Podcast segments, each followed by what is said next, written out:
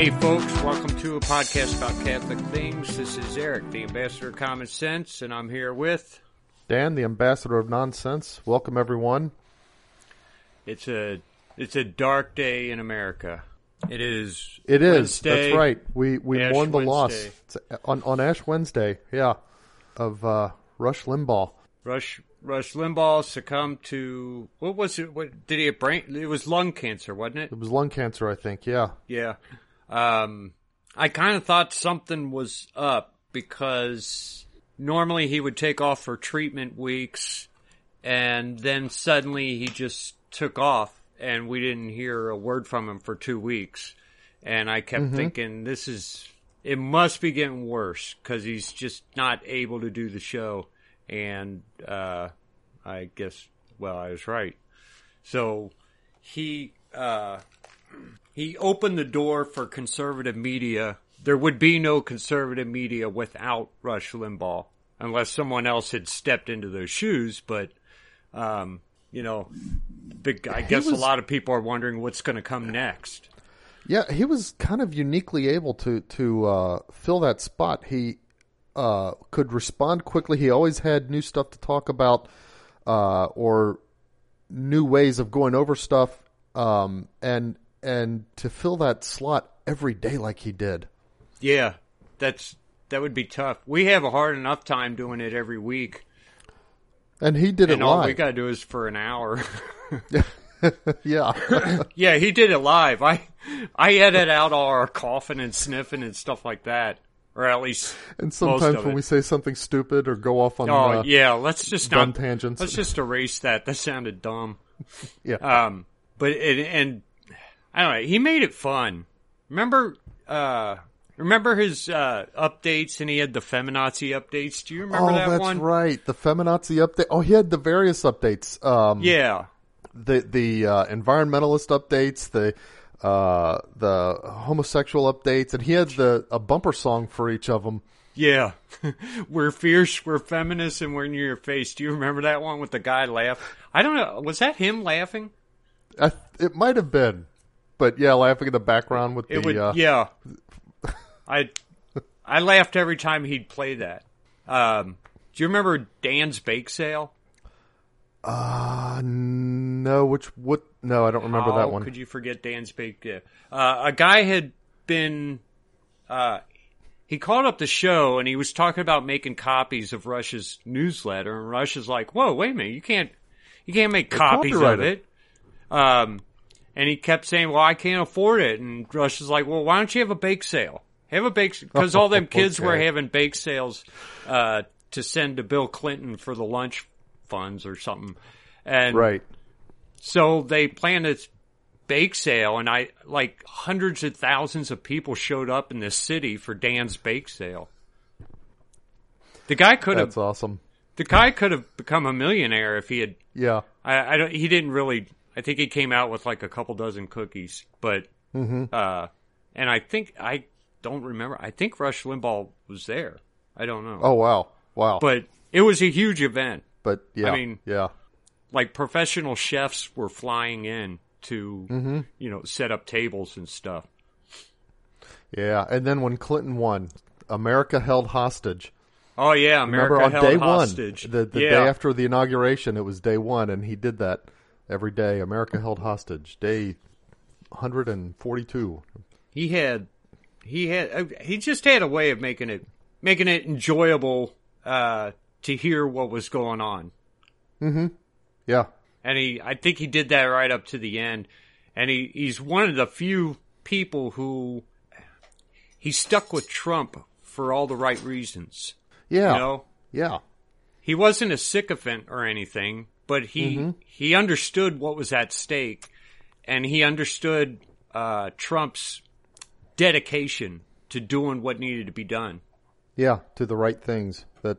Um, so we'll uh, we'll certainly miss miss you, Rush. Um, yeah, Everybody say a prayer for his soul. yeah. He uh, unfortunately he did not die a Catholic. Yeah, he never did become Catholic. That's that's unfortunate, but uh, we we still pray hopefully. Yeah. I always hoped he would, but I guess I didn't really pray all that hard for it. Which reminds me, maybe we should start praying for Trump to become Catholic. So, Yeah, yeah. That's well. He's still in my morning prayers every day. yeah. Um, As President Trump, by the way, everybody, it's okay to still call him President Trump, not because he's still the president uh, specifically, but because once a person gains a uh, title of state, he always is referred to properly within that title. So, uh, somebody who's been a senator is still senator. Or, Right. you know, or like, for example, Joe Biden, when, you know, even when he went back to being a senator, it would still be proper to address him as Vice President Biden because that was the highest office that he had um, had held. Right. And so, for example, past presidents, like if, if if you were to meet Clinton or Obama or something, it would be proper for you to address them as President Clinton or President Obama, um, and it's still proper to refer to Trump as President Trump, remember when Rush used to call uh, Clinton ex President Clinton? ex President Clinton. um, People don't even give give Trump that uh, that uh, much. They everybody who refers to him anymore in the media refers to him as Donald J. Trump. Now they don't even. yeah. It shows you how annoyed they are that he be even became president. Right. Um, let's see. Today we are talking about concupiscence, Concupiscence, yeah, that's uh, um, which is kind of fitting because we're going to talk about man and how he was once not contaminated with sin, and then he was contaminated with sin, and just recent. Let's see. I think this was it was either today or yesterday.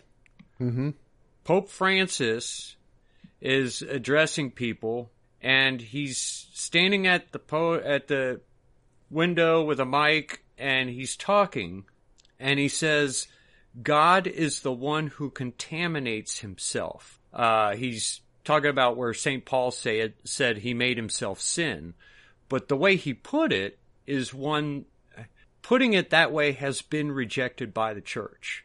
That's not the way Yeah. to put it. God did not contaminate himself because uh, grace flows from God. Uh, sin doesn't flow to God. So God Right. did not contaminate himself. But that's what he said. And as he said these words, this tapestry that was hanging under him got caught up in the wind and, and, and went up against his face. God smacked him. Yeah, he got God smacked, Literally. do we For- have do we have a, a, a link to a video of that? I will. Yeah, I'll. I'll put a link. Um, and it's. I don't know. He said a lot worse things. Well, maybe yes, not. he has, but it's just funny. It's not happened right actual heresy because I, I think it's just the wording is Yeah, because you could Oh, well. interpret it different ways. You know, okay, yeah, he contaminated himself in the sense that, you know, if you think of a contamination in the same sense that you think of um, as as uh, doping, like for an alloy or something, he, he he like simply adding something new. Well, he added, you know, the human nature to himself, to his divine Yeah. essence. So, okay, there are ways that you could interpret it, but but contamination, at least in the modern sense, the way people think, it always means you know something dirty, something Right. is is sullied or made less perfectly what it was before. You know, contaminated milk is no longer good milk, and so forth. Right. And in that sense, it's very definitely and clearly a heresy to think of it in that way. You know, it's always been my understanding that when God became man, when he took the human nature, he did not degrade himself. Rather, he elevated man. Yeah, yeah. Because God can't degrade himself. He's no less than he was before. He submitted to a, I don't know, a weaker nature, maybe? Um, well, yeah, he he submitted in his divine will. He he willed for his human nature to submit. You know, for example, at the at the Passion, um, when he allowed himself to be crucified and stuff And like took that. on pain. Yeah. Um, yeah, and and so, but but but what they say is that he assumed human nature, um, which included the ability to suffer pain and everything else that, that human nature includes. Right. Um, now, but he didn't, in any sense, sully or contaminate his divine essence by doing so. You know, one thing I always wondered about that, and maybe this might be answered later, um, but okay, God creates Adam, mm-hmm. and are we to understand that Adam, in his in his state before the fall, would not have felt sin, uh, pain, or just um, didn't have the opportunity to feel pain? No, I think that he would have had the opportunity. I think he could have felt pain. I, you know, because because okay. the the because he is he participated in the nature of animals. He, you know, even pre-fall, he was a, a rational animal. But in that sense, the higher animals, um, the reason they have pain and everything is is to allow them to um, safely navigate a world where there, you know, things may be dangerous or whatever. Um, yeah. So, for example, he, you know, he, he would have um, been able to feel something that's warm and become, um, you know, burned by it in the yeah. sense of it uncomfortable. Oh, I need to avoid that. That's that that'll harm my skin if I touch that for too long or whatever. Uh-huh. Um, and other things like that. So I th- I think that Adam and Eve could could feel pain in that sense. Um, but they also would have been perfectly in their pred- you know their their state of original justification, which included some um, some gifts that that were not purely natural. Um, I think they would have been able to, for example, perfectly uh, navigate a, a walkway so that they would not have any danger of falling and hurting themselves in that sense. Yeah. Okay. Well, then let's dig into this. Um, where where yeah, would you want to start? We, to start? we start with the perfect well, man or the fallen man. Let's let's start with the perfect man because, or actually, let's let's start with. Hold on, just a minute. I'm adjusting my headset. Keeps right. falling down. All right. Okay, so let's start with. Um, actually, let's start with with what I'd like to do is kind of start with what, uh, like uh, when you hear concupiscence and people explain it, they what I've always heard as an explanation is that it means that in his, in our fallen state, we have a inclination towards evil. Is how it was explained. You know how I've heard it. Now I don't okay. know if you've heard that same definition. I've heard more inclination for sin. Okay, inclination is, for sin, inclination for evil. Sin is a specific kind of evil, a willful disobedience yeah. to God. So, um, and that it, it it could mean a lot of things when you look at that. So, for example, you could you could take it to mean mere perversity. We like to do things that are wrong just to get away with doing things that are wrong.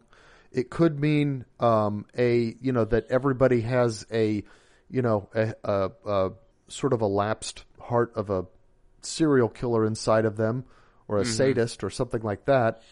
And so I never you know quite exactly knew how to understand in, in a very specific way what concupiscence was. And I was kind of reflecting on this a few weeks ago, and, and I happened on what I believe is a, a completely perfect explanation that I think everybody ought to be able to understand. Yeah. Uh, and that's why I said, well, hey, let's talk about concupiscence sometime because it's one of those confusing topics and it's a Catholic thing, um, and and we haven't really dealt with it. Right. So um, so I think, yeah, if we start with with Adam, you know, in his perfect um, original nature or his you know his original state, let's call it, um, he was given, and we are all still given, three basic faculties that that account for most of what we do, um, and these were kind of identified by philosophers like like Aristotle and Thomas Aquinas but the three faculties are will. So we have the free will. They call it agency. You know, we, we can decide what to do. Um, intellect. We can know things and not just not just know them in the sense that it's information sitting in a brain, but but know them and deliberate on them and and um, have an understanding of knowing them and so on and so forth. and Okay. our appetite, which are everything that else that's related to either our animal nature or things like our emotions, like you know we have an appetite for affection Yeah. and stuff like that. But but those are the the three primary faculties, and in a rightly ordered human person, it there's a hierarchy of those. So the will is subordinated to the intellect. So the intellect is on top, and the will is subordinated to the intellect, and the appetite is subordinated to the will. So you know what's right, you know about the world around you, you know about how things work, and you know the moral code, you know what to do, and based on that knowledge, you choose to do those things. And then from time to time, you have appetites, but those appetites, even though they arise within your body and in your mind and so on and so forth, your response to them and your pursuit of them is always under the um, control of your will. So that's how it's supposed to be in a perfectly ordered human being. So Eh, in the, in that perfect order, is it is there room for variation in the perfect man? I mean, is there is there ever a time when uh, when appetite would rise above uh, will? No, not not in Okay. Adam as he originally was created. Um, now, people people were still going to be different people, and you know we still had a gene pool, and there were going to be people who liked swimming more, and there were going to be people who who you know I don't know liked climb, climbing trees more or whatever. Yeah. Uh, people who liked doing math and people who liked building stuff. And and you know, so it's not like everybody was going to be like like these these uh, you know uh, Robots. stamped out uh, die cut soldiers of some kind that um, just kind of Right. went out around the world like like uh, you know uh, like Stepford people or something uh, you know. But but um, but the will was subordinated to the intellect. The appetites were subordinated to the will.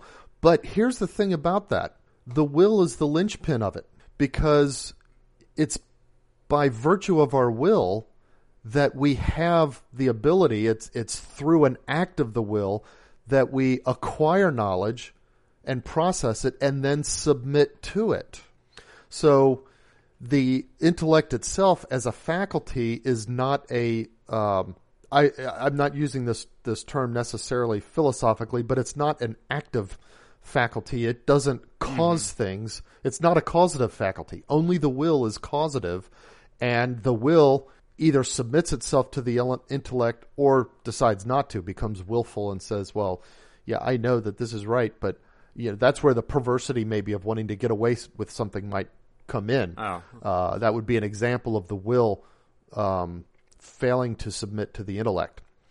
So, in Adam and Eve, both, you know, individually, this ordering was perfect. Now, this presents a kind of a special problem, if you want to think of it, for Satan, who wants Adam and Eve to fall from grace, because they know everything that God gave them, they know everything that God told them, and they know what their responsibility is in response to that and their will is already ordered to be in submission to that, to be subordinate to that, and their appetites are perfectly subordinate to their will. So Yeah. you notice what what did the serpent do? It didn't approach Adam and Eve on the level of the appetite. I mean, we, we talk about the fruit of the tree, but it didn't try to say, look how good and juicy this is, or something like that. It didn't say, Right. it didn't offer some kind of, of, uh, you know, thing. It's, it, it'll feel really good to eat this, or, or anything like that. Nor did it even attack the intellect, uh, directly. He, he didn't say, you know, what is this God telling you what to do? Don't you want to do your own thing? You know, go ahead and eat the fruit. Do, you know, be your own man or anything like that. He he didn't try to encourage willfulness. Now, maybe he did from time to time. We we don't know what preceded the actual fall. Right. But what worked was he went after the intellect. He said, if you eat this fruit, you'll gain knowledge. You'll become like gods. You'll know good from evil. And that was what he did. And that's what was the occasion. And there, the will, it knew that it's supposed to have knowledge. You know, the, Adam knows that he's supposed to have knowledge, and the will is ordered to acquiring knowledge for the purpose of of submitting to it, of being subordinate to it. Right. The, so Adam and his willfulness, you know, he, he's perfectly ordered to the idea of of knowing and therefore doing, and Eve also. But here's here's here's the thing, and this is why Satan went after Eve specifically and through Eve Adam and not after Adam directly. Because not only are they perfectly ordered in their faculties with with will or uh, intellect, will and appetite, but Adam is oriented towards God. And so Adam much more acutely would have this command of God, you shall not eat the tree in the middle in, in you know, however they I read it different ways, Right. middle of the garden or whatever it is. And Adam would have, even at the offer of knowledge, he would have resisted the offer from, from the serpent. But Eve is ordered to Adam. And so the serpent's offering her, oh, knowledge, I can help my husband. My husband will be better. And so it was much, she was more easily swayed in terms of not, you know, realizing the implications, or maybe she did realize it in some way, but not uh, following through on the one idea that this is what God commanded. There's an obedience requirement here. Um, because she was oriented towards Adam rather than towards God. She was oriented, you know, in a sense towards God through Adam. But it's because of how God set up that relationship between man and woman that Satan went after the woman. And then once the woman having taken the fruit and eat, eaten it, well, now it's a lot easier for God, for Adam to kind of receive it because, well, God put her here as a helpmate and now she's offering me this knowledge and it's it's a lot more of an even keeled um, contest in Adam's mind now, and so he chose to disobey God and and eat the fruit as well. But So when okay, so they um he offers them knowledge yeah. that was the temptation um was there a temptation to not trust that God had their interests at heart? Or was there a temptation to be better than they were meant to be what was the actual temptation I think the temptation. or was it I, was, I- I was think it it's just a little a lie no. Well, no, no, no. It was it. it I mean, it had to have been a sin, a willful Yeah, it sin. was a sin. They had to know that, that, that it was wrong. Yeah, yeah. That's that. The it was a temptation to do wrong, but the I, I think it's actually a um, maybe a less majestic, but still um, fitting, a, a still appropriate example of how Thomas Aquinas described the fall of the angels. And, and this really bothered him because the angels, you know, these creatures, their knowledge, if you take the knowledge of, of, of you know, the smartest men on earth, you know, you combine um, Thomas Aquinas and, and Albert Einstein and, um, you know, uh, a few other, you know, great military tacticians and strat- uh, strategists and so on and so forth. And you combine all of their knowledge together into one, you know, intellect and then multiply that by, you know, maybe 10 million or so. And now you're starting to reach the intellect of maybe the lower angels or something. You know what I mean? Yeah. So, so these angels and, and Lucifer was apparently like one of the highest. And so these angels, they had a, this complete infused knowledge of God. Um, they had the, and, and they only have the, the faculties of intellect and will. They don't have, um, appetites the way we do. Um, right. and so, but somehow, how could they, with this knowledge and knowing with a far more greater certainty than than Adam, per, for example, who would have to reason it out within the mechanisms of his brain, um, they would have a far more certain knowledge of the um, the result of Yeah. disobeying God or you know failing to do God's will and yet they chose to do so anyway and and and Thomas Aquinas struggled with this and I haven't read thoroughly his explanation but but the the fundamental point here that he reached that he you know landed upon is that it's not that they desired something wrong it's that they desired something right in a way that wasn't fitting Okay. and I think that's a good way of thinking of the sin of Adam. It's not that Adam wanted something that was wrong. It's that he wanted something right, which is knowledge, because we're supposed to get knowledge, but he wanted it and he was he was led to wanting it in a way that was unfitting. And so when he made that decision that okay, command of God, knowledge that God told me not to get, and and he made the willful decision to disobey God and go after that knowledge. It was it's that sense I think that that resulted in in it being a temptation that that it wasn't Okay. a temptation of of you know like I said of uh, it wasn't a low temptation it was a high temptation. right. You can almost think of it like the kind of thing you know like St. Francis when he stole the cloth from his father and sold it to rebuild the church. Right. kind of along those lines almost. Um, so, so that's that's Okay. perfect, Adam. That's perfect, Then- Adam. And then, Yeah, did you Then ever read. Mark Twain's? Uh, Adam and Eve, uh, the diary. Yeah, the diary. when he's like walking on home and, and, and all of a sudden all the animals are eating each other. you can't figure out what's going on. what? And Which- then he's t- talking about Eve and how water comes out of the place she sees. yeah. Which, by the way, just in case anybody's wondering, Catholic scholars uh, all agree that that um, um, carnivores did exist before the fall. Animals ate each other before the fall. they did eat each other. So did Yeah. the Yeah, Did rabbits the- were eaten by by leopards and stuff.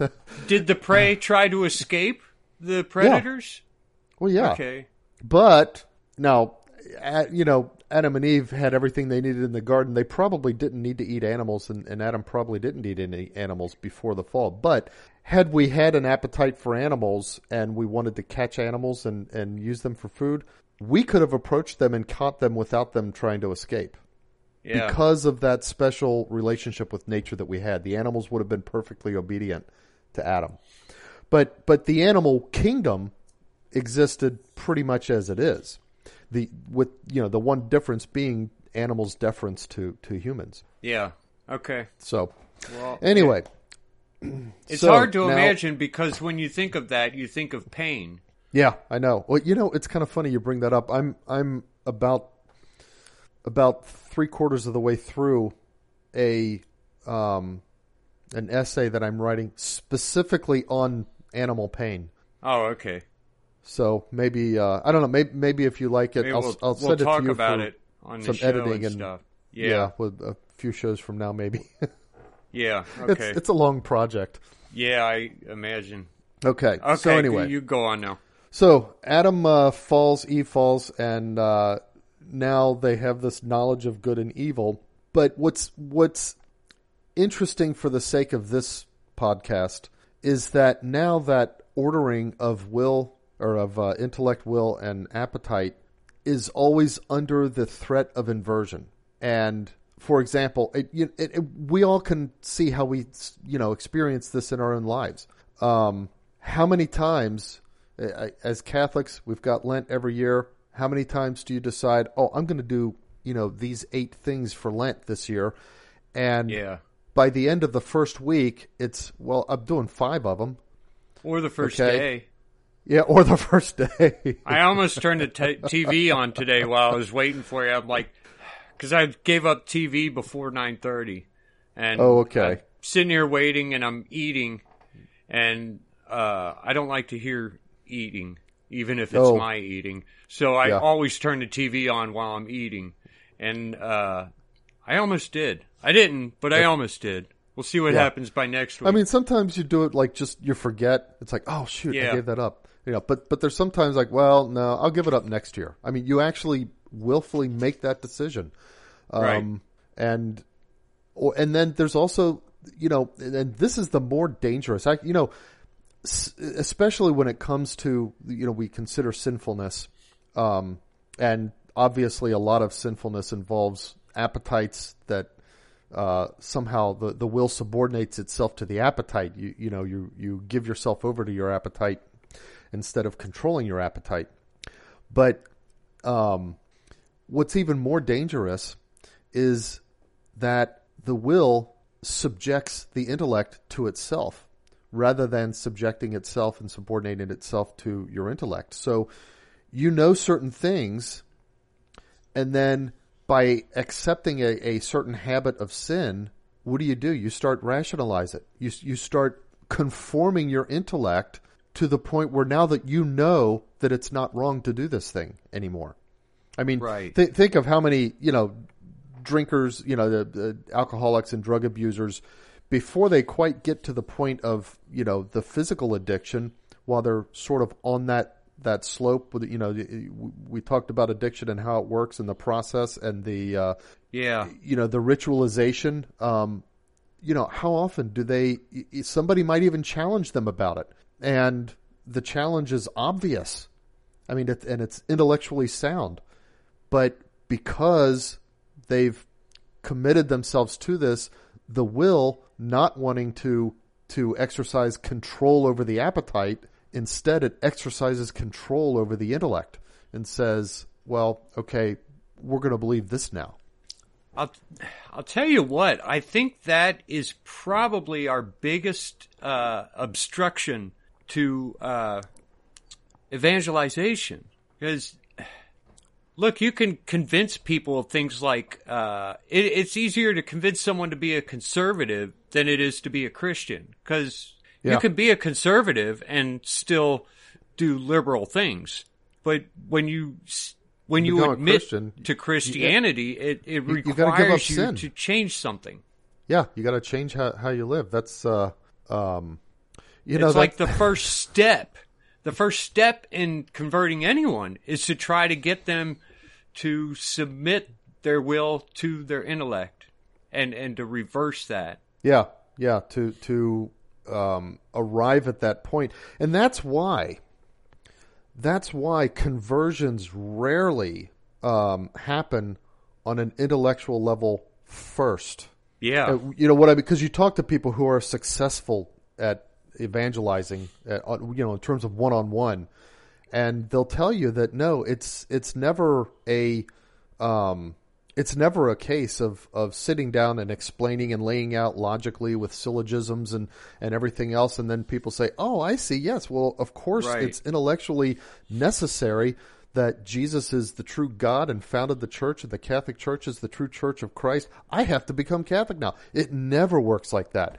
They always say that, that it's the it's the stories of the heart and, and the, the witnessing of of personal um, uh, events and that kind of stuff that Right. brings people in. And of course, what is that doing? That's appealing to a certain kind of appetite, an appetite for whatever it is, that you know, for something that that person feels like they lack in their life.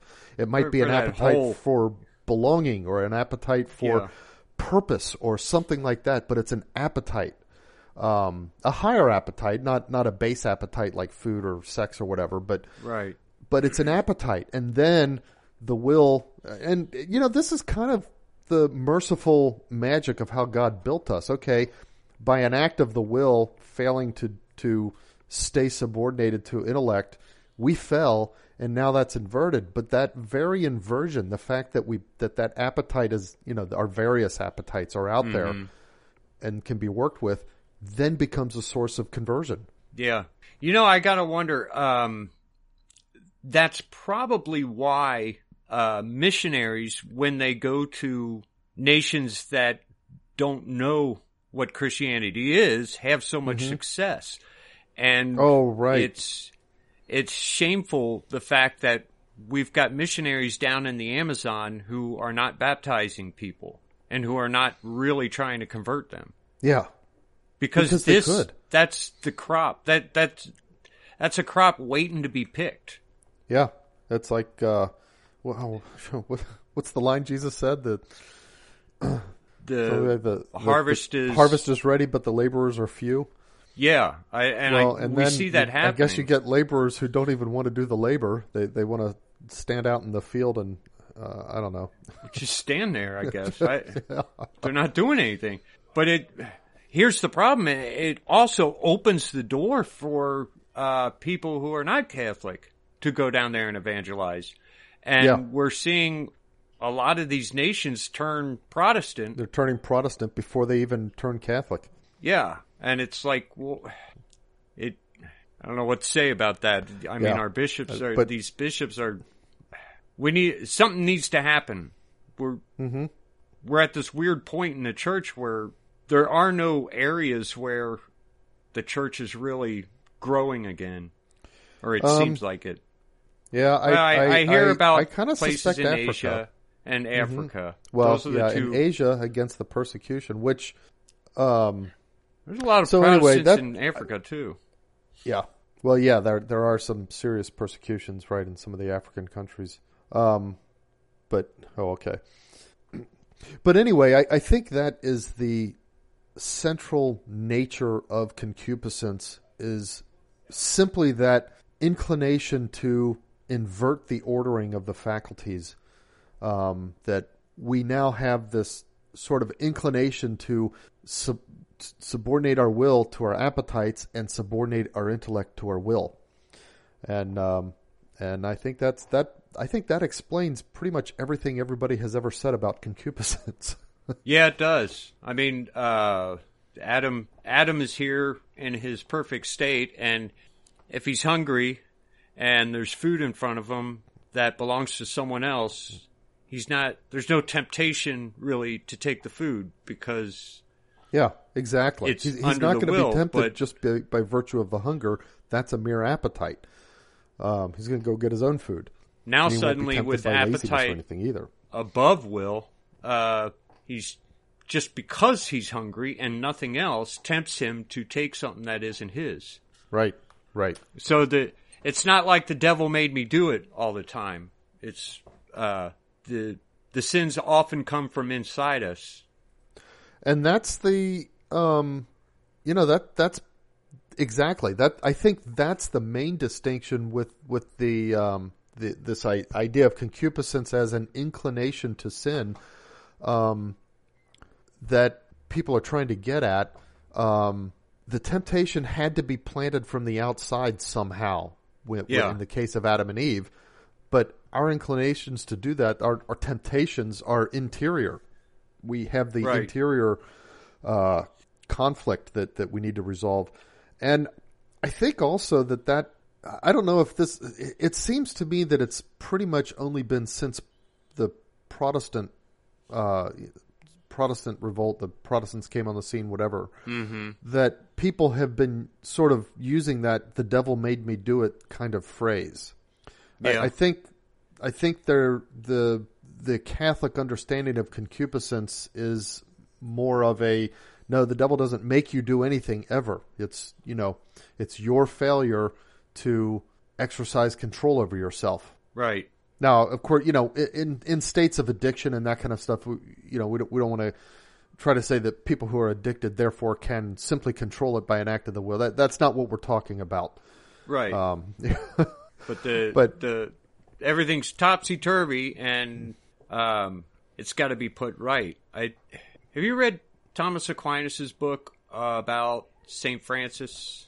no, I have not. I read G.K. Chesterton's book about Saint Francis. I don't know why I said Thomas Aquinas. I meant Chesterton. Oh, you- Thomas Aquinas would not have written about Saint Francis. no, Thomas Aquinas was several hundred years before Saint Francis. before yeah, He's a prophet. Uh, no, it reminds me of when he talks about St. Francis coming out of the cave and seeing the world upside down. Mm-hmm. And Yeah. as if he's walking around on his hands when really the world is now right side up to him. Um, because he can see everything that he didn't see before. And I imagine that's kind of what happened is he had an alignment of his, uh, will and intellect and appetite oh yeah, that's a through, that's quite through the grace uh, of God. But yeah, through he, a special he- grace. he went into this possible, cave and he comes even. out the saint. Mm-hmm. And you know, bit that bit, song that's- by the Mumford Son is about that event. which one? There's one called The Cave. Oh, okay. if you listen to it, most people think it sounds like it's about addiction, and some people see several references there to, to Plato's cave.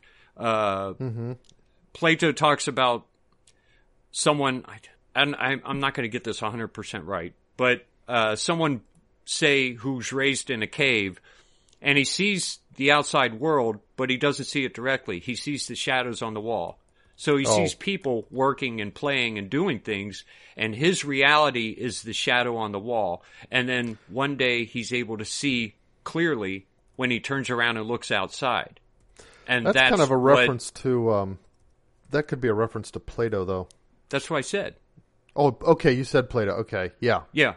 All right. Okay, so that's there's uh, some mention of that in the song, but Mm-hmm. what they're actually talking about is the cave that Saint Francis went into, Went into as okay. told by Chesterton. Um, and I think Chesterton does mention Plato. Oh, when he's talking Well, about quite this possibly. event. Yeah, I see. Okay. So uh, anyway, Saint Francis comes out and he sees the whole world new, and uh, he's not going to be tempted by the same things anymore. Mm-hmm. It's a good That song. That makes sense. That makes sense. Um, and and that's you know, gosh, that's that is over and over and over again the the battle of um, you know of, of the Christian, the the regular Christian trying to to live Right. a life is to is to get those faculties back in right ordering. Um, Which is why fasting is such a huge deal, which Yeah. makes it fitting for uh, podcast today. Um, that's right. because it, if you don't get your appetites under control, they control you eventually, and it, it, it gets ugly when that happens every time. Mm-hmm. It's it's never ever pretty when your appetites control you, two hours. huh? I always fast from solid foods for all of Ash Wednesday. Oh yeah, I know. You know what? I normally do, but man, I had a busy day, and I thought I got to talk, and I have to be somewhat pleasant. Yeah, and I'm Well, tired you know, and grumpy. So I ate a couple pieces of pizza when I got home, and then I'll oh, okay. I'll probably still eat something at midnight. But uh, I normally do on the fast days. I well, I, I kind of I try to every Friday, but Right. I make even, it to uh, dinner time. Even uh, even when I don't, and, and and when I haven't, it's it's still Mm-hmm. been enough that I wait till that midnight and then say, okay, now I'm going to go have whatever, I know, cheese coating Yeah. or something. Well, I you know the thing is when you when you make it a point to fast, um, and and then other times when you don't get what you want, it's Mm-hmm. just not as big a deal. it's yeah, exactly. It's That's like- the thing. When, when when you're already used to depriving yourself, you don't feel deprived as much. Yeah. You you kind of like, oh well, I wanted that, but I don't get it, so oh well, I'll get something else or do without, and maybe next time. And it's just life gets so much easier as you get these three things into alignment. Yeah, yeah.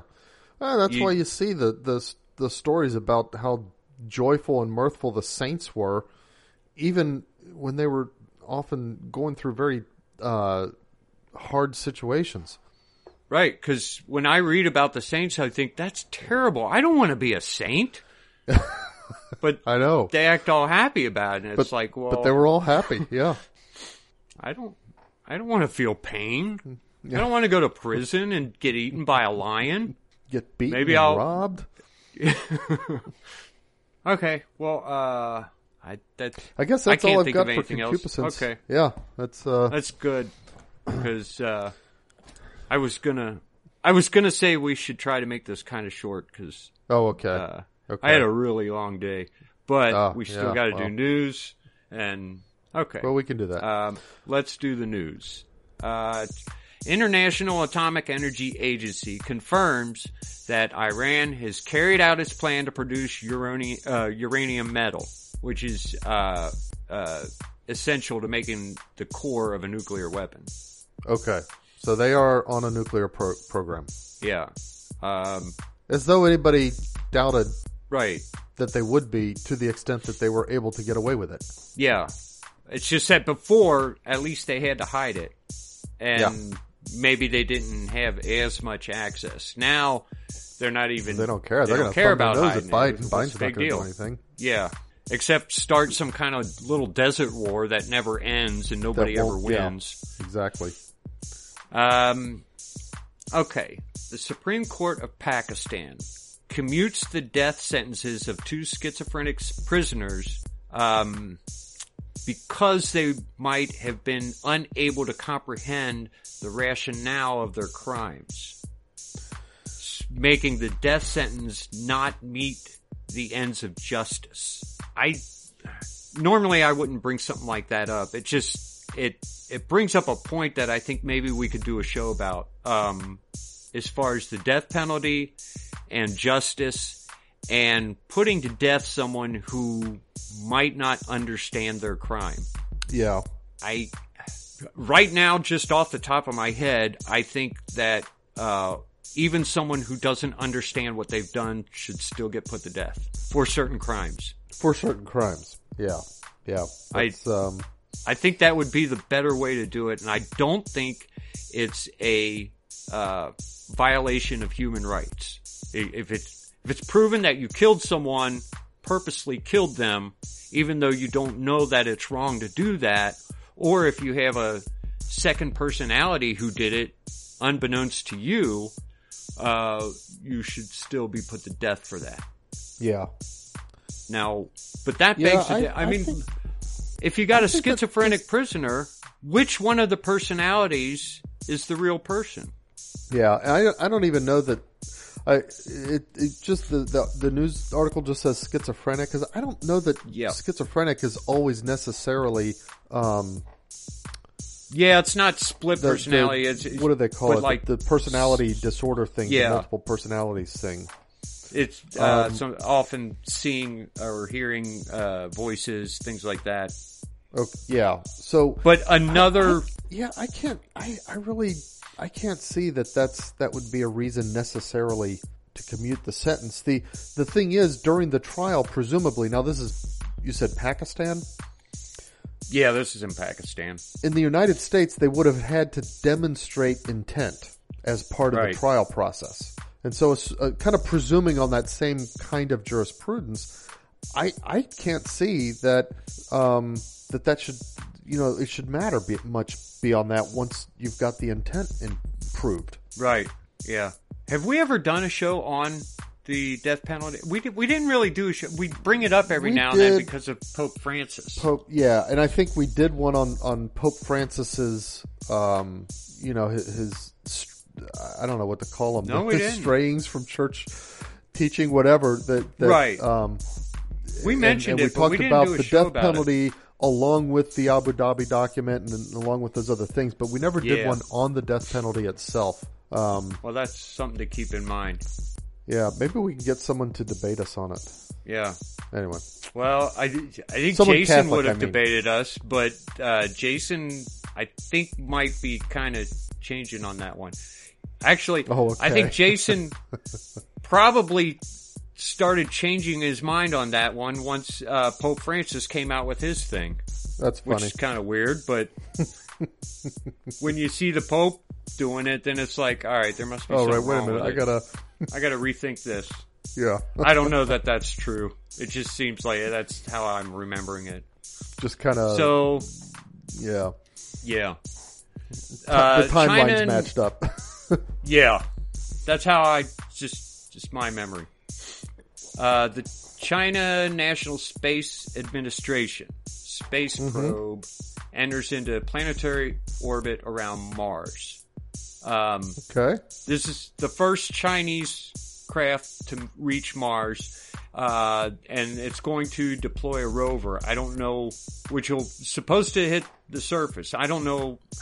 I wonder how that rover is compared to American rovers. But I, I don't know. you know, the weird thing is, I kind of, I wonder when China does these things, do they open up the communication to everyone, or are they the only ones who can read it? I bet they read I'm gonna look into that. what to share with everyone. See, you can. I mean, like if you can like if somebody had a radio, if somebody had a radio antenna, like you could receive communications from from like NASA's stuff out there, Right.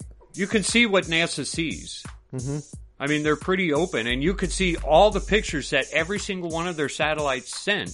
I, there's a giant database. You can go see it. Maybe there's, maybe I'm I wrong about that. China maybe there's do that. things you cannot see. But China, put it this, look, I doubt, I, I have some doubts about whether or not they really did this. Oh, So all of a sudden in the past year, they're claiming certain things that some of these things that we've not been able to do. Where are they getting this technology? like what? Uh, You we, remem- you we did one a couple. specific?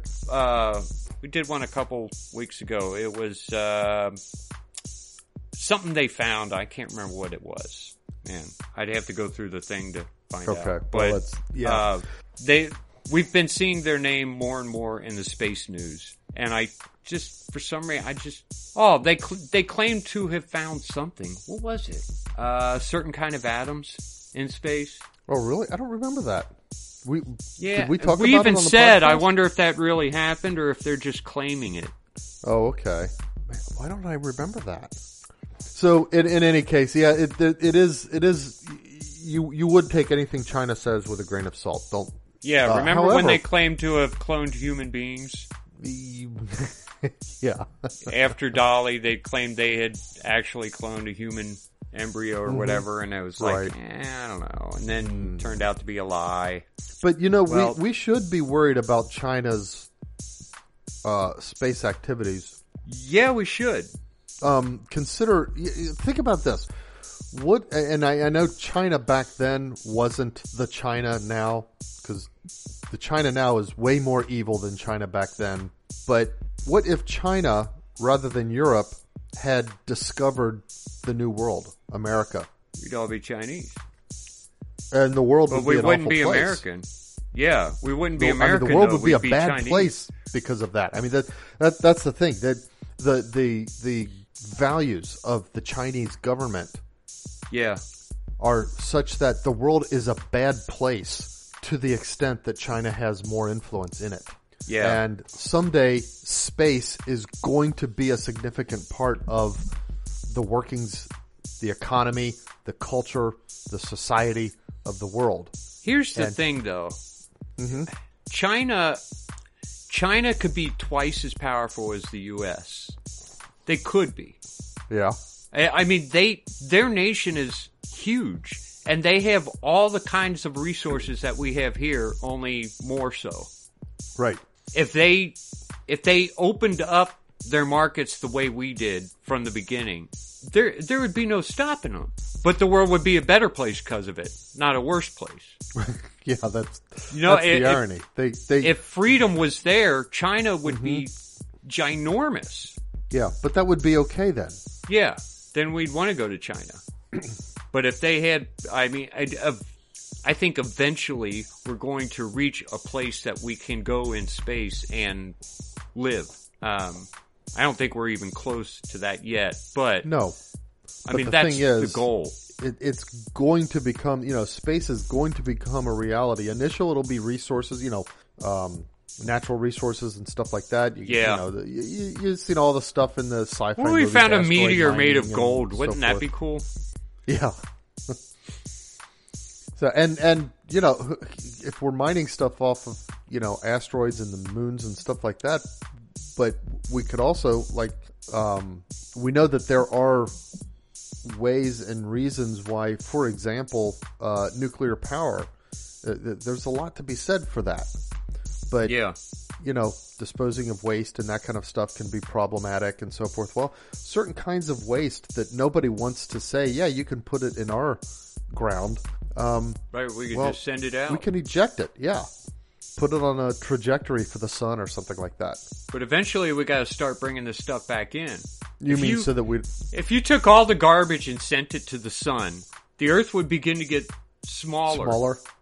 Yeah, well, that's and that's then why the moon would start- start going away from us. we we need to start mining it. That's right. That's right. Every little thing that you love. That would be like a some kind of sci-fi story, like like two hundred thousand years in the future, the Earth is I- has like eighty percent of its current mass. Right. I, I started writing a story like that. It, it, it- the the premise was that Rumpke had figured out how to ship out garbage, and they cut their disposal costs in half by shipping it to the sun. And then all of Oh. a sudden, uh, somebody started noticing that the moon was moon's getting further away. away. so now they have to find a way to go get stuff and bring it back to Earth without it becoming like a meteor that stuff from uh, yeah everyone. asteroids and everything. All right, moving on. Twitter confirms that the ban on Donald Trump's account will remain permanent. Like, we didn't see that coming. Uh, yeah, Like it matters. Um, I don't know. I we need a way out of this censorship, and I normally I would kind of rest back and say it's going to happen in America because that's how America works. I I have some doubts now, but I I still think uh, I think that's still how America works. Americans yeah. the Americans who want to conquer and want to do the things that people said couldn't be done are still there. There's a lot of us still. Right. I we're the newer generation there's less and there will be less next generation, but we're still here. So I think we'll find a way to do this. To Yeah, I I think we will too. There there's a um there are there's a um it's it's kind of a replacement for the internet kind of thing, but a a network protocol that is fundamentally built to resist censorship. yeah. That and and Danny's you know playing with it and got a note up. Danny's my son for all those who don't know. Um, and he's kind of playing with it and stuff like that. Um, so it, and and if it becomes mature enough that businesses can start using it to do business on, and people can start using it to, you know, exchange files and and Right. um, do chats and stuff like that, it it could become you know at least big enough that um, the whole censorship question from a technology point of view goes away. But Yeah. that might be when things start getting really dangerous then because then you know without the ability to censor through technology that's where governments are going to want to crack down. Right. So Uh, so okay, the the the the, the big freeze over America. They're calling this uh, Winter Storm Uri, uh, which is Really? They're naming winter all over now? North. Yeah, they're well, they're naming So- this one because it's like covering most of North America. is this the 25th one or is this or did they start with Z and are, they they go backwards? I have no idea. I don't know if they. I don't know if uh, there is an official naming system for winter storms or if it somebody just just started calling name it that. um, but uh, I, I I think we know of at least uh, twenty three deaths right Wow. now. Um, A bunch of them, well, a bunch, five of them happened in that that crash down in uh, Dallas Fort Worth. Remember that? yeah, that Did you was read the. about uh, that? I did read about that. Was part of this news story. I'm just Yeah, I kind of lumped it 133 cars or together because there, there's all kinds of crazy stuff going on. Just And, tragic. It, it- yeah, I gotta say, it was kind of fun of it. because Terry and I we we had decided to go on a little mini vacation somewhere, so we were in a hotel room and the TV's on, and they've got the news um, talking about these different things going on. This was um, Last Thurs- week. Thursday, Thursday. Uh, no, it was Friday morning. Yeah. Let's see. Th- Thursday, Friday morning was when it was really bad, right? Or was it Thursday morning? I was don't Friday remember.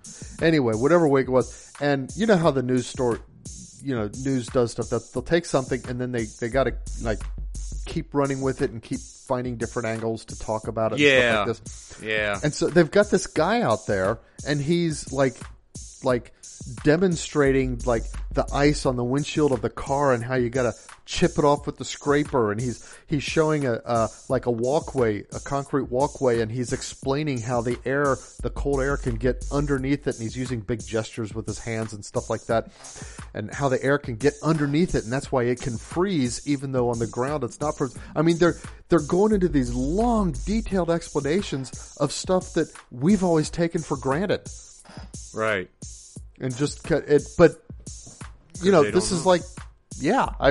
It's like They don't you know, know. this is in Texas and stuff. So I guess they do get snow sometimes in uh, Dallas Fort Worth, but it's usually like it. You know, it comes down, it probably doesn't stick, and even if it does stick, it goes away in a day. So Yeah. this whole driving on ice thing was completely new to them. Yeah, Vicky kept watching these trucks, just one ram into the other over and Mm-hmm. over again. They're like, "Why aren't they slowing down?"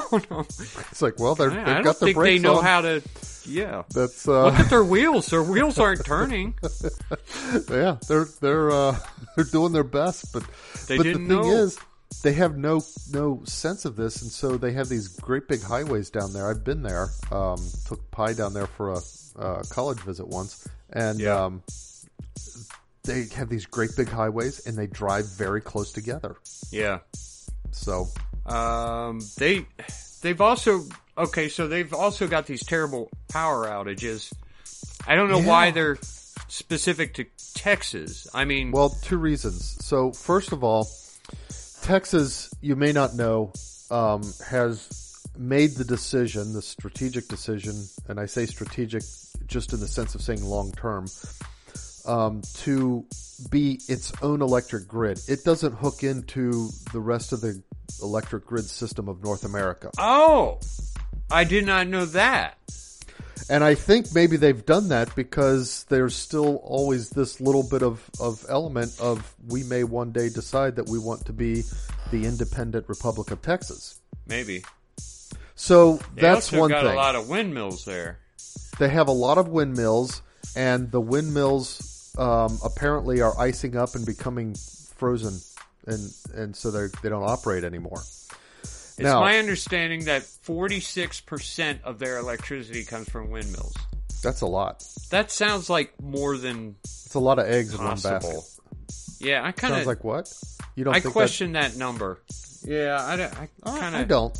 I mean, they've got a lot of landmass down in Texas, and and it's a lot of plains that that you know the wind gets going across really good. Yeah, I mean, I've I've heard that people like like driving like out in the western desert areas um, Uh-huh. of our country, like like out fifty along US fifty in Nevada and stuff. I've heard that that sometimes the winds can get to where they're like you can't keep your car on the road hardly.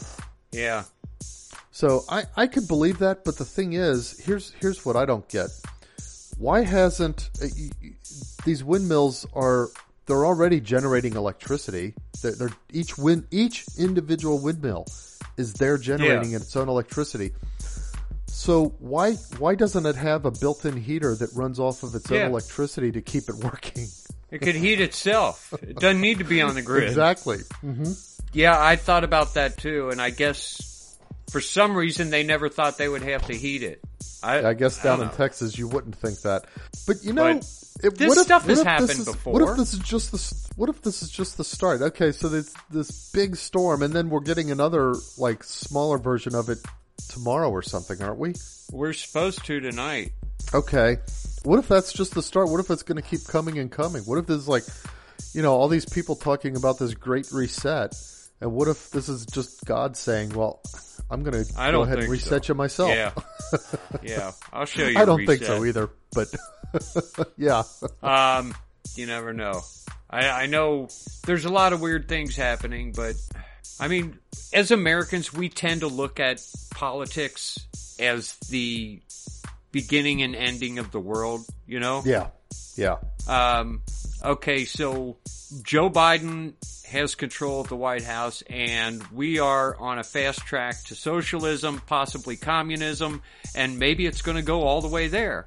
And people look at that, they, this is the worst, that's the end of the world type of thing to them.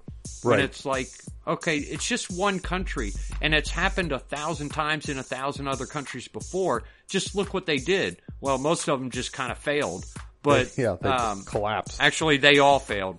Um, right. The but uh, the bigger thing to me is the fact that a we have this we have this comeback to the traditional Latin mass. Mm-hmm. We have two popes. When uh, Pope Benedict announced that he was retiring, the Vatican was struck by lightning, and then this new pope comes in.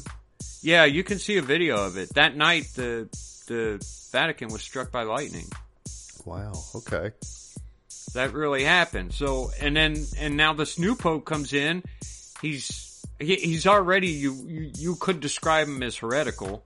Um, and he's saying things, he's teaching things that aren't real and he's bringing false gods into the Vatican.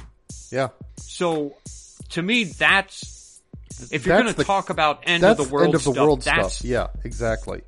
That's end of the world stuff. The politics is kind of well, yeah, Yeah. you know, the world goes what it goes, and it, it revolves and turns over, and so on and so forth. Right. Um, okay. There's some Black Lives Matter protests in New York City. Um, there was some arrests and some police officers got injured. I think, I think what's happening here is Black Lives Matter thinks, they're thinking we, we got the Democrats on board or oh, we got them their win. Now we get Now to do what us. we want. And they're Yeah. finding out that they were just useful idiots and they were never going to have a whole lot of power. So I, you know, now they're getting arrested. They weren't getting arrested before. Now they are. Right. Um, okay, there's some more Afghanistan uh, violence. There's uh, four security forces personnel, including a commander, are killed in eastern and southern Afghanistan. Uh, the clashes with an unidentified terrorist group. So I, I don't know. I mean, I think we're going to see more of this kind of stuff happening in the east. Yeah. and well, I think, you know, I predicted that yeah, with with an with a Biden win, we're going to see a resurrection of ISIS. Yeah, I think that's coming pretty quickly. Uh, let's see. So archaeologists in Egypt and the city of Abydos, A-B-Y-D-O-S, uh, found a mass production brewery, uh, dating back to something like 3000 BC. Oh wow! So they were mass producing beer or wine or whatever in 300 BC. Uh, it's the oldest 300 or high production 3000? brewer. 3000, I'm sorry. Yeah. Uh, the oldest high production brewery in the world. That I wonder if they're going to open up a brewery on it. amazing. They should. They but you know because should. there was um there was a, a find in China or something like that like like the world's oldest known intentionally alcohol fermented drink it was like a it was it wasn't exactly what you would call anything we have today it was a mixture of of of honey Yeah. and berries and other stuff to make the sugars but it was fermented and and it was a deliberate recipe somehow they had figured out um, and I guess they So had like is- some seals sealed barrels of this stuff that that actually was like They had actual stuff? like Well, I the mean, actual wouldn't be- stuff that they found. I think. Wow. That- that- so, um, but I didn't know that. but mass producing that's really amazing. Yeah. We, d- mass producing lets you know that there, there was, it was more than just a king making it, uh, there, there was an economy. Yeah, yeah. It was part of You know, an it, it economy was to make this stuff. in, yeah. And That's that- that's pretty neat. I wonder if that's gonna like like you know cause some some historians you, you know to revise their their uh, ideas Yeah. about how societies developed and stuff. because when we think about it, it's there was a pharaoh and he built Mm-hmm. uh, pyramids, and everybody pretty much did what he wanted, and that's everybody's Yeah, life everybody was was, focused on doing what the pharaoh wanted. Uh, that's kind of how it's portrayed.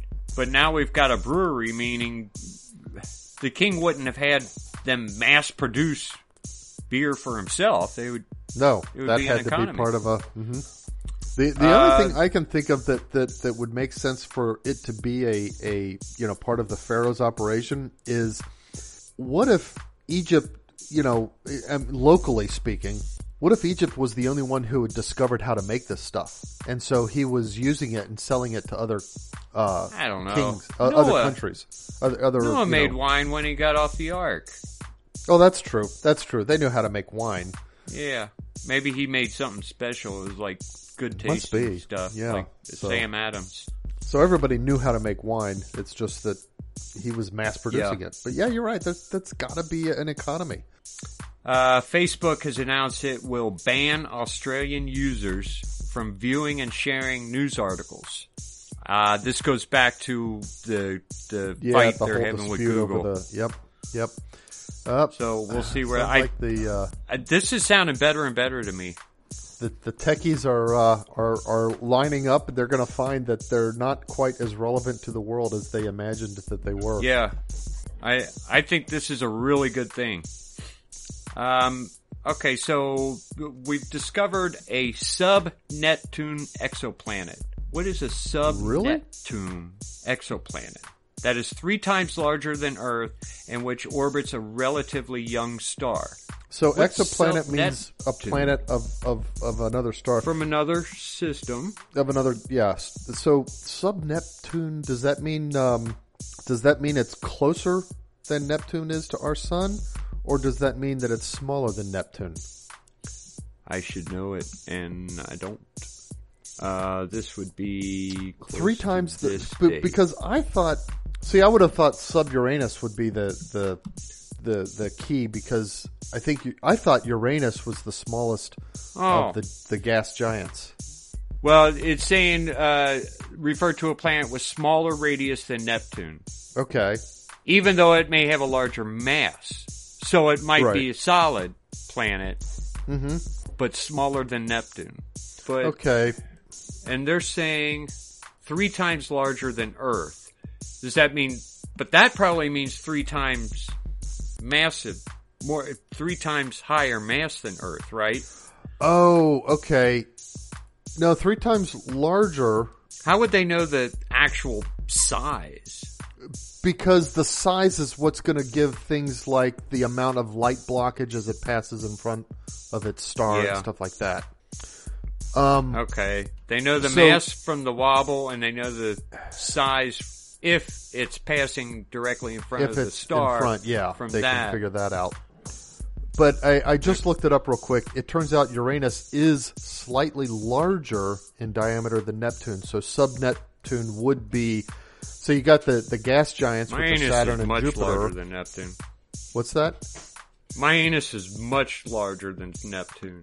Well, that's just because of all that stuff you eat.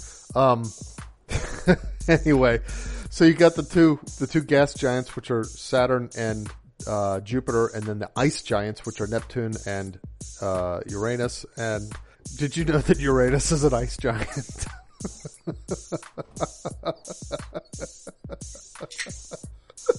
anyway.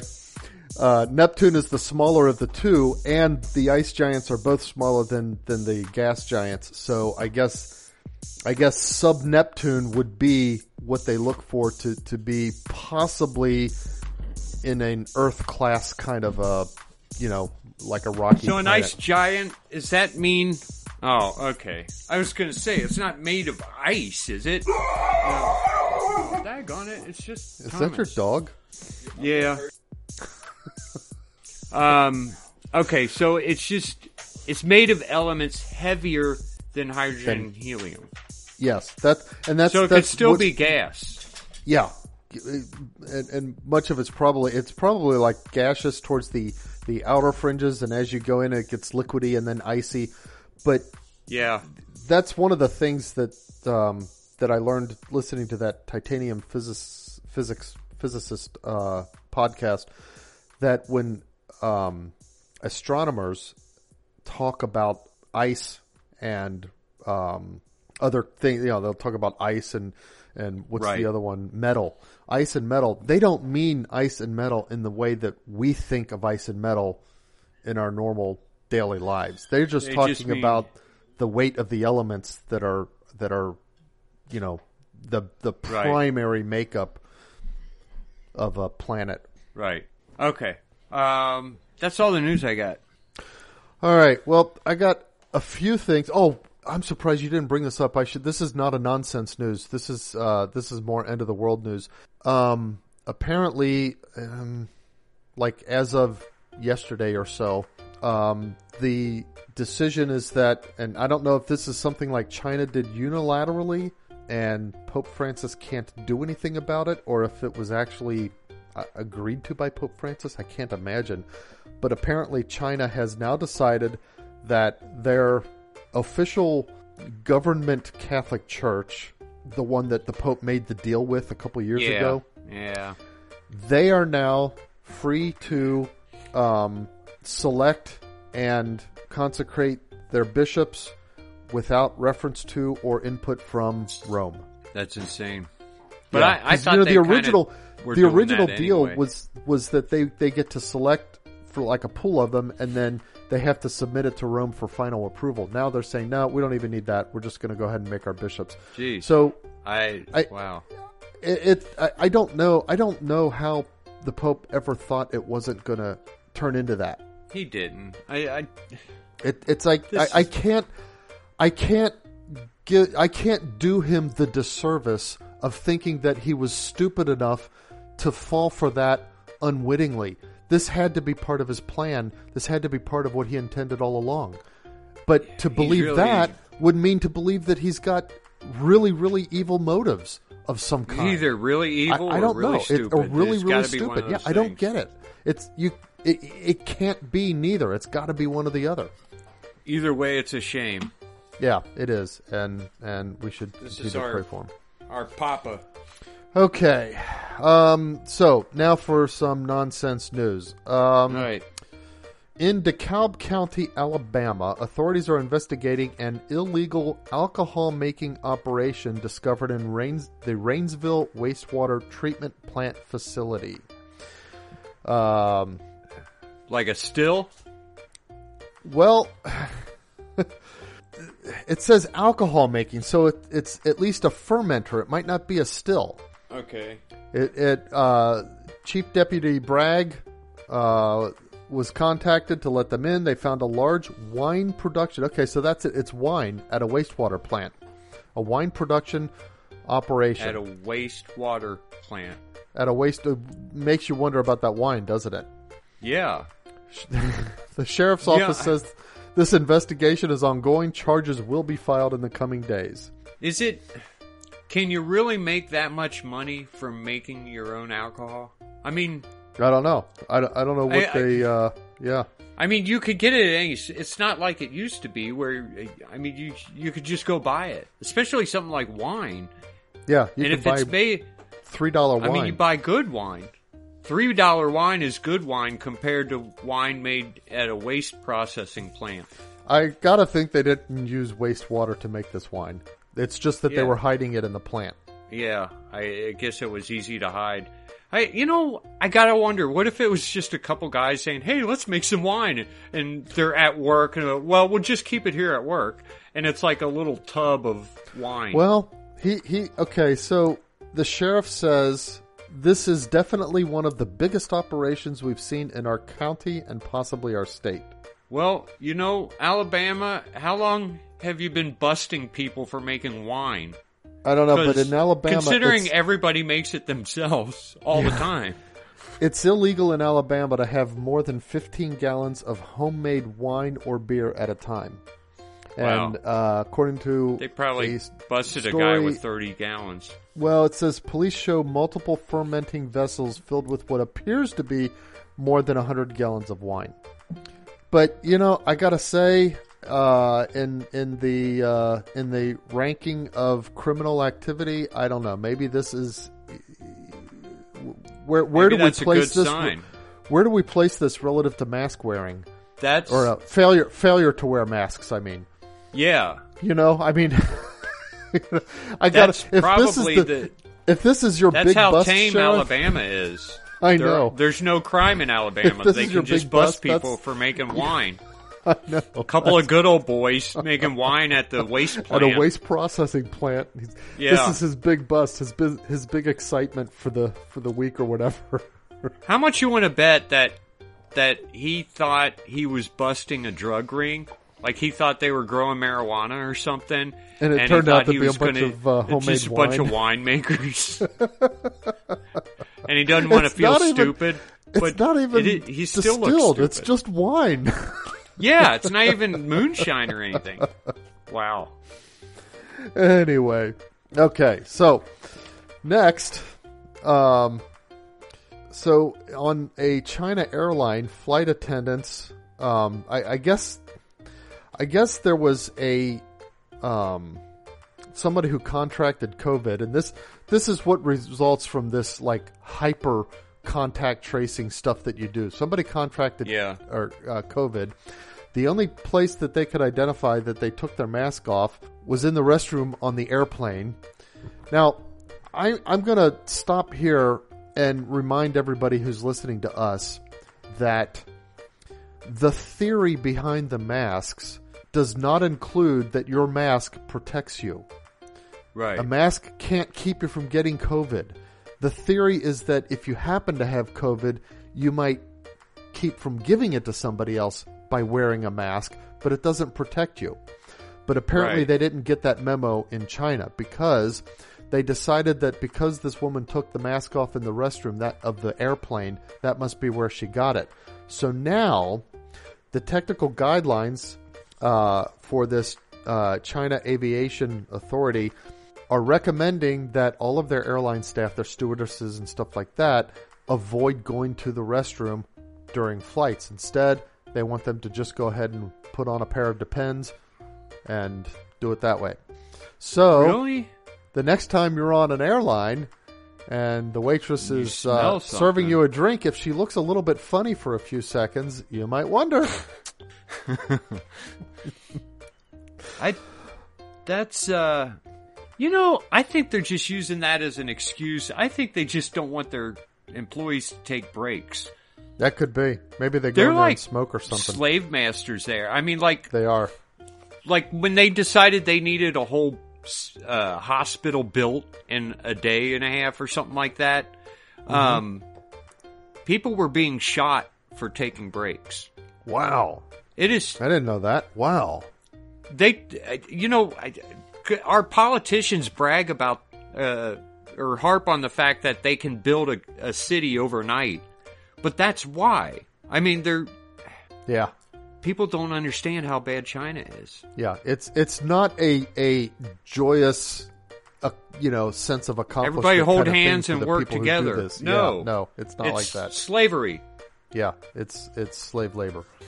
Okay, uh, so this is one. You know, someday someday we'll have to to do one on the the nature of private property and and from a moral point of view and that kind of stuff. But this is kind Yeah. of sad, actually. So, uh, a couple in Michigan um, were sued by their son, and he actually won. Um, let's see if it says what the settlement. Uh, seventy-five thousand uh, dollars. Uh, he actually won this. 75000 They will have to pay their son seventy-five thousand dollars for, and this is the really uh, sad part, for destroying his porn collection. this so is in he- michigan in Michigan, in the United States. He he he got divorced, moved back in with his parents, had this big porn collection. They realized he has a porn problem, and I guess a lot of it is what what I get. uh, You know, I I guess there are collectors uh, the you know the collectible like you know anyway like a first edition playboy or so- whatever stuff like that. Yeah, and, and but you know tapes and, And they threw it away. DVDs and VHSs. They destroyed it, Yeah. and um and you know they told him, hey, you know we're doing this for you. We would have done the same thing if, if we found that that that you know you had a brick of coke or whatever yeah uh, in our house, and uh, but he sued them in court, and they have to give him like seventy five thousand dollars for it. That's just I can't- awful. i can't think of anything funny to say about that I know that's, That's it's terrible. just awful. That's true nonsense. Um, I don't know you know, if I can find out who these people are, it would be a really cool thing if we could like, I don't know, find some way to to Interview. make it so that I, I- get money to them or you Or know may- like, oh like yeah, like uh, do like a fundraiser, for them or something like that. Yeah, to but um, or maybe even pay for an appeal. Um, Yeah, so that's insane. yeah. Wow, these kids. So anyway, what- yeah, that's Yeah. awful. Okay, final, my final one. Um, this is one I swear you never thought that this would be a problem, but in France, a school had to put out a notification uh, urging their parents to please don't throw your kids over the gate. Throw your kids over the gate. So a school in Avignon, France, um, has up until eight thirty to drop their kids off before the gate closes. Oh, But some parents get there a little bit after the gate closes, and they still want their kids to go to school. It's a six foot they- gate. so they toss them. they chuck them over the gate. I wonder if the kids are are cool with this, or like, no, don't throw me over the gate. There's, there's, there Are hasn't been any injuries so far, but the school puts notices outside on the entrance. Please do not throw kids over gate. yeah, You know, um, I'll tell you what. I went through the period of dropping kids off at school, yeah, and I don't know. I got, I had six kids all going to the same school. I pulled up, and I could get them out of my van within five seconds. yeah. I mean, it was so fast. And I would see these parents with one child And it would take them five around. minutes. Yeah, and it's like, what are you doing? Get the hell out of the way. The kid should already have his so backpack angry. in his hand, and his it should be like open the door, step out, close the door, you're gone. Yeah, I barely even slow down. My kids knew, and then like picking them up, same thing. It was like my kids knew if if they were late, uh, I was probably going to drive off without them. Yeah, They knew to get their butts in the car, ready to leave as soon as that bell rang. There was Mm-hmm. no fooling around. Um, I, I don't, and I None noticed that most backpack- big families are like that. it's like I, yeah, and the the kid, guys with single kids, it's like okay, I'll get out of the car, I'll go around to the door where I put my Yeah, lunch and open it and get my lunch out, something. and then I'll go to the door where my backpack is and open it and get my backpack out. And it's ridiculous. No, you put your backpack Yeah. and your lunch on your lap. When you get there, get out and get your bomb out of the I've way so the next person can drop their kid off. Parents stop, get out of the car, and run over and give their kid a hug, and then get back in the car. And it's like, you gotta be kidding me. That's yeah. That's give give give them the hug before you leave the house. If you I feel like you need to do these that. people. oh well. Well, I guess these are parents who don't want to put up with those parents, so they get there a little bit later, and then it's like, well, okay, Yeah. you know, those, all those gym classes you've been taking, just just roll when you hit the ground. Yeah, yeah. We we've trained you for this.